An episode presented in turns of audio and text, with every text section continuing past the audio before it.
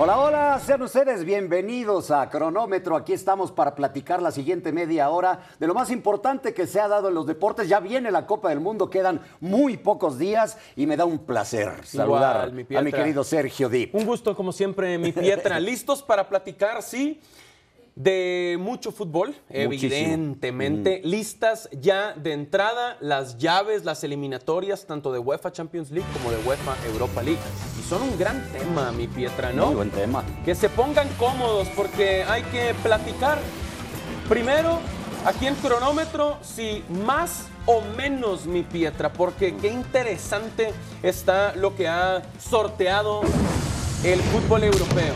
El Real Madrid contra el Liverpool. Para los que dicen que ayudan a los merengues, bueno, 50-50 las probabilidades de avanzar según el Soccer Power Index de ESPN, mientras que en la Europa League el Barça va contra el United. Sí. Y me parece muy engañoso ese 72%, ¿no?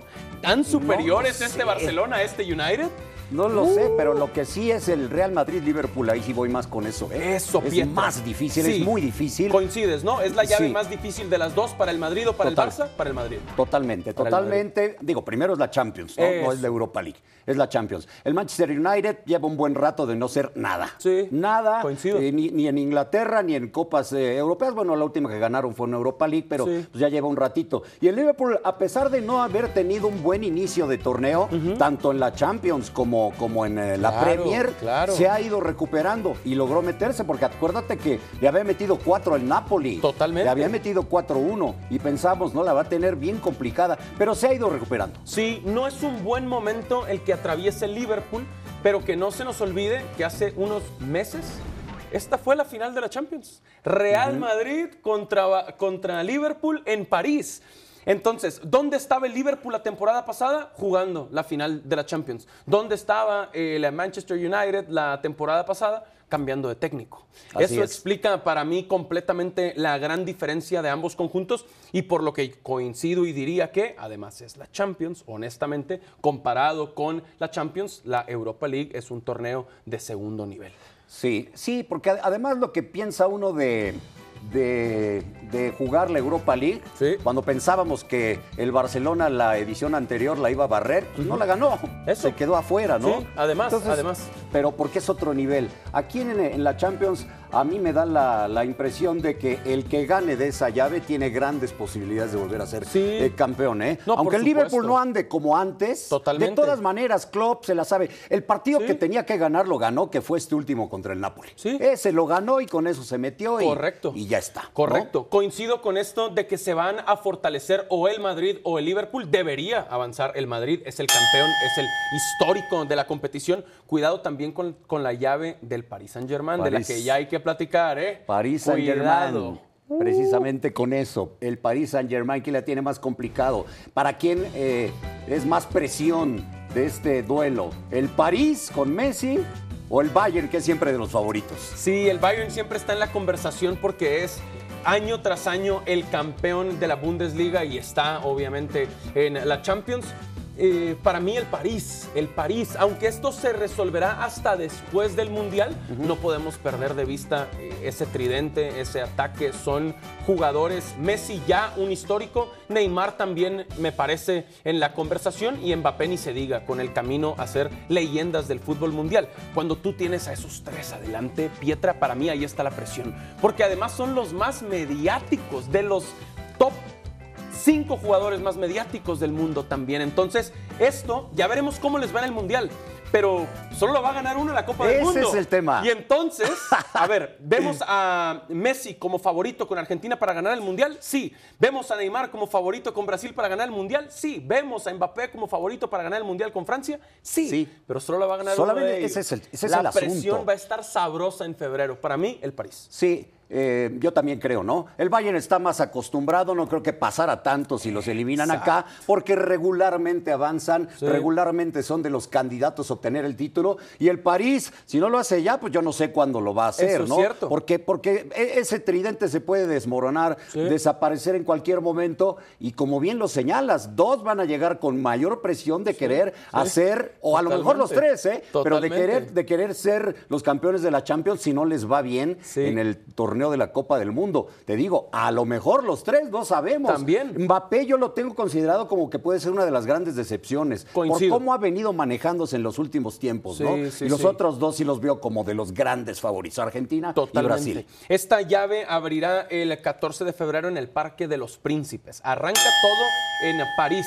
Y sí, coincidimos. A este Paris Saint-Germain lo armaron para ganar la Champions. Claro. La Liga 1 y la Copa Francesa les vale comparado con la UEFA Champions League. Decías Mi de Brasil. Hablemos de Brasil, Decías claro. de- Dan a conocer su lista, está ya ahí afuera a la vista de todos. ¿Y son o no, Pietra? A ver, la selección más completa de cara a Qatar. Pues mira, eh, Coutinho se lesionó, ya no va. Firmino no fue convocado Eh, para la Copa del Mundo, que es de llamar la atención, ¿no? Es una de las más, no creo que la más. Ok. No creo que la más completa, pero sí una de las más completas, sobre todo si ves el ataque Eso. y dices, caray, para que dejes fuera a Firmino No, no, no, de una Copa del Mundo se necesita. Porque entre otros, pues va Dani Alves atrás, Sí. ¿no? Va a jugar ya acaso unos minutos, Sí. pero se esperan que si son campeones, él que levante la, la Copa, ¿no? Totalmente. Eh, ¿Te, te hace una más? Que No, no, Yo veo a Argentina, por Claro. ejemplo. A mí Argentina, ya con la buena noticia que Di María sí va a jugar el Mundial, Sí. yo creo que es un jugador muy importante para Scaloni. Yo pensaría en Argentina antes que en Brasil, pero hay mucha gente que su Argentina gran... más completa que Brasil. Más completa que Brasil. Como conjunto, como equipo, tiene Sí. más estrellas eh, Brasil. Sí. Pero como conjunto, como equipo, no cualquiera llega con esa rachita de partidos sin perder. eso. Que llegaría al juego contra México, Argentina, buscando superar la marca de Italia. Qué precisamente contra México. Qué interesante. No creo que estén tan preocupados por el partido contra la selección mexicana ahora mismo. México tiene sus propios problemas, eh, pero sí, yo por las eliminatorias que, que hicieron, me parece que, que Brasil está en la conversación del máximo favorito, en eso hemos coincidido. Y uno ve la lista y dice cuánta profundidad hay en el plantel que en el ataque puedes dejar fuera a Firmino. Ya lo platicaremos más adelante, pero para mí Diría que Brasil le gana a Argentina en la conversación por la portería. Ya vamos a hablar de los porteros Y más Francia, adelante. por ejemplo, que muchos Pero, lo señalan. eh, no me encanta. No, me gusta más el plantel de Brasil. Sí, me a mí gusta también más Brasil el plantel más de que Brasil. Francia, Pero a ti más el de Argentina. más el de Argentina. Interesante, Sí, interesante. sí, sí, porque ahora esta Argentina Sí. ya no juega para Messi. No, Messi es no, un no. gran complemento de todo este aparato que juega muy bien al fútbol. Por supuesto, pero ahí están, sin duda, de los máximos favoritos y las apuestas lo confirman. El dinero está puesto con Brasil. Sí. Oye, ya que hablamos de, de grandes niveles de jugadores, acabamos de ver a Carlitos Vela Sí. coronarse en la MLS con una gran campaña, haciendo goles, asistencias. ¿Consideras que es el mejor mexicano de la actualidad en el, en el fútbol? Está en la plática y es una lástima que no vaya a estar en el Mundial, que no lo hayan podido convencer, que no encuentren la forma. En su momento, te acordarás, en el 2010 fue con el Vasco y después de no haber ido en el 2014, lo pueden criticar todo lo que quieran, pero Juan Carlos Osorio encontró la manera de convencer a Vela y fue titular en el Mundial con Osorio. Sí. ¿Me explico? Sí, o sea, sí. no, no perdamos eso de vista. Para mí ahí faltó gestión para convencerlo, porque sí está en la plática del mexicano con más nivel. Para mí el número uno hoy es el Chucky. Yo, yo sigo prefiriendo a Lozano por lo que está haciendo en Serie A y en Champions con el Napoli. No lo podemos comparar con la MLS. Pero por supuesto que lo de Vela para mí es top 3 del momento. ¿Para ti? Yo creo que sí, Carlos Vela. El a mí me gustaría, sí. Ok. Y mira que cada, cada jornada veo al Chucky, me Eso, encanta. a el mí también, Chucky. a mí también. Eh, es un jugadorazo, pero yo creo que Carlos Vela, Carlos Vela podría tranquilamente seguir jugando en Europa y en Ah, un sí, altísimo sí, nivel. problema. Esa es más de, de la idea que él tiene, ¿no? Que el otro día dijo, le, le dijo a Pedrosa, ¿no? A Pedrosa Ajá. y a, y Hércules que no lo habían buscado. Sí lo buscaron. Sí, lo sí, buscaron sí. hace como 15, 20 días. Sí. Es el último intento que hicieron, pero no le encontraron la forma. No, Que no. sí encontraron Por eso pues, te digo, otros dos, el, ¿no? el Vasco en el Sí, sí, 2010 sí. y Osorio en Y el Osorio. 2018 lo convencieron. Lo convencieron. Y, a ver, yo entiendo que es un, un futbolista distinto para bien, en el sentido de que hay muy pocos como él en México y hemos tenido muy pocos con sus condiciones en la historia también, en el fútbol mexicano. Entonces para mí sí había que hacer intento tras intento tras intento hasta convencerlo, entendiendo que es respetable su decisión. Y que para mí lo que ha sacado esta muy buena versión de Vela es que está muy contento en el LAFC. Y ya como campeón. Eso. Ahora, quién sabe que siga. Es tan distinta su mentalidad al del resto de los futbolistas que no me sorprendería verlo retirado en, a los 35 años. Pero que, le ofrecieran los Lakers firma gratis. Imagínate, y no está mal, Pietra. Cada quien salió talentoso para el fútbol y lo disfruta. Pero bueno, lo vamos a extrañar. Lo vamos a extrañar. Vamos a una pausa aquí en cronómetro de regreso. Platicamos el adiós de Piqué del Camp Nou. Gerard Piqué ha dicho adiós.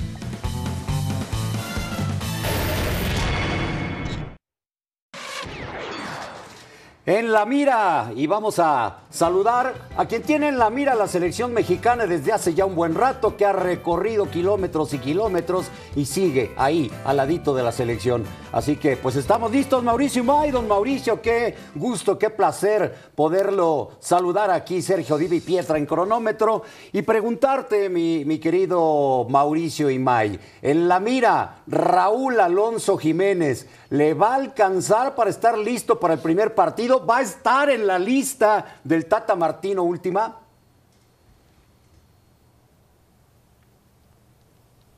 Querido Jorge, buenas tardes, fuerte abrazo para todos allá en eh, la Ciudad de México, en eh, nuestro país, en Estados Unidos, donde nos estén viendo. Aquí en eh, Girona son las 11 de la noche con 52 minutos, una sensación térmica de 10 grados centígrados. La realidad es que hoy no ha estado del todo mala la temperatura. Días anteriores estuvo mucho más frío. respondiendo a la pregunta, a ver, es lo que está buscando el, cuerpo técnico, tener a Raúl Alonso Jiménez en, en esa lista de 26 es lo que está evidentemente buscando también el futbolista. Estos siete días son claves para Raúl Jiménez. Esta semana eh, aclarará o ayudará a aclarar todo el panorama respecto al futuro del futbolista del, Wolverhampton. Cuatro sesiones al día, eh, trabajando de cerca con Carlos Pesaña, con el doctor Serrano para llegar en un buen porcentaje físico y futbolístico al próximo lunes. El próximo lunes es la fecha límite, ahí se tendrá que tomar una decisión respecto a Raúl Alonso Jiménez, porque el siguiente martes la selección mexicana, como todas las selecciones, tendrán que entregar la lista de 26 futbolistas a la FIFA. Mau, te mando un abrazo también con el gusto de siempre, te acordarás que estábamos precisamente aquí en la mesa de cronómetro debatiendo el día que se lesionó Jiménez. Y en aquel entonces decíamos, no va a haber problema, quizás se pierda un par de fechas de la Premier. No va a estar al inicio de la liga inglesa, pero va a estar listo eventualmente. Van 13 jornadas del fútbol inglés y todavía no está Raúl Mau. ¿Qué piensas si te digo que para mí el tema es que aunque esté bien físicamente, no va a estar futbolísticamente. Habría que descartarlo, al menos del once inicial, ¿no? Abrazo fuerte, Sergio. A ver, eh, Sí, aquí, aquí por eso estos siete días se vuelven tan importantes, porque irán incrementando la intensidad en el trabajo de Raúl Alonso Jiménez para saber física y futbolísticamente en qué nivel puede llegar a la Copa del Mundo y a qué altura de la Copa del Mundo, ¿no? Porque quizá no esté para el partido contra, contra Polonia, pero del 14 al 26 hay 12 días, más los 7 de ahorita son 19 días en los cuales puede recuperar eh, algo de lo, de lo futbolístico, quizá ya teniendo minutos eh, contra Suecia, no siendo titular contra Polonia, pero sí jugando algunos eh, minutos de ese primer partido de la Copa del Mundo y a lo mejor sí ya siendo titular contra, contra Argentina. A ver, es de, esa será decisión de, de Gerardo Martino antes, antes tendrá que recibir el alta médica por parte de Carlos Pesaña y del doctor Serrano. Y también la decisión del propio futbolista, del cómo se siente y si está para poder competir en una Copa del Mundo. Sí, ojalá sea muy honesto, Jiménez. Son varios meses esperando esta noticia y todavía no se ha dado. Cara a cara, Mau, porque estamos a 11 shows de cronómetro de que arranque el Mundial. Entonces la pregunta es, iniciando por la portería, ¿a qué arquero pondrías en el 11 ideal de Qatar? ¿A Courtois? ¿A Allison? No está Memo, ¿eh? ¿A No está, no está Memo. Ah, ese no fui yo, ¿eh?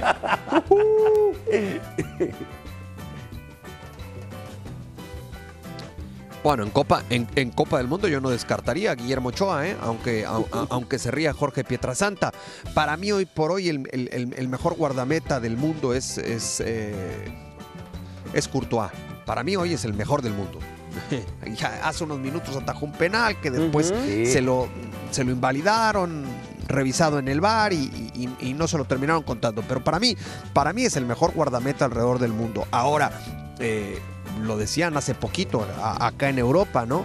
Eh, si ha habido un portero determinante en los últimos mundiales, Sí. ha sido Guillermo Ochoa. Se ha quedado en el cuarto partido, pues sí, porque esa es la realidad de la selección mexicana, pero, pero también es, eh, eh, es cierto que, que pocos guardametas en el mundo se agrandan, ¿no? En esa justa, ¿Sabes? como el propio guardameta mexicano. Eh, eh, el mundial pasado fueron los más atajadores, Sí. Courtois y Sí, Memo. totalmente. ¿no? Por eso yo lo, lo dije un poco de, de- de broma, Sí. pero es una realidad que también es Sí. determinante. Pero no hay duda, es Courtois. Es Courtois, ¿no? O sea, yo entiendo lo de Ochoa y que ha sido la figura de la selección Pues no juegues mexicana. con eso, Jorgito, no juegues con eso. Eso, eso. No, pero no no, está con en tus esta, sentimientos. no está en esta conversación previa, ¿no, Mau? Es Courtois y todos los demás. Ahí coincidimos los tres. Y la gente también. 61% participaron y eligieron a Courtois Sí, en para mí es nuestra Courtois. encuesta en Twitter. Sí, para mí es Courtois. Sí, sí, sí. sí, Digo, sí. los otros son Frescos, arquerazos, pero, pero lo de Courtois está ahí muy, muy claro, ¿no? Que es Sí. el mejor portero en el mundo en la Sí, actualidad. sí, sí, aunque Y- el campeón del mundo de estos es Manuel Neuer, ¿no? Pues sí. Ese es el experimentado, es el que ya ha estado ahí, es el que ha disputado sus tres partidos de fase de grupos y luego octavos y cuartos y semis y campeón con Alemania.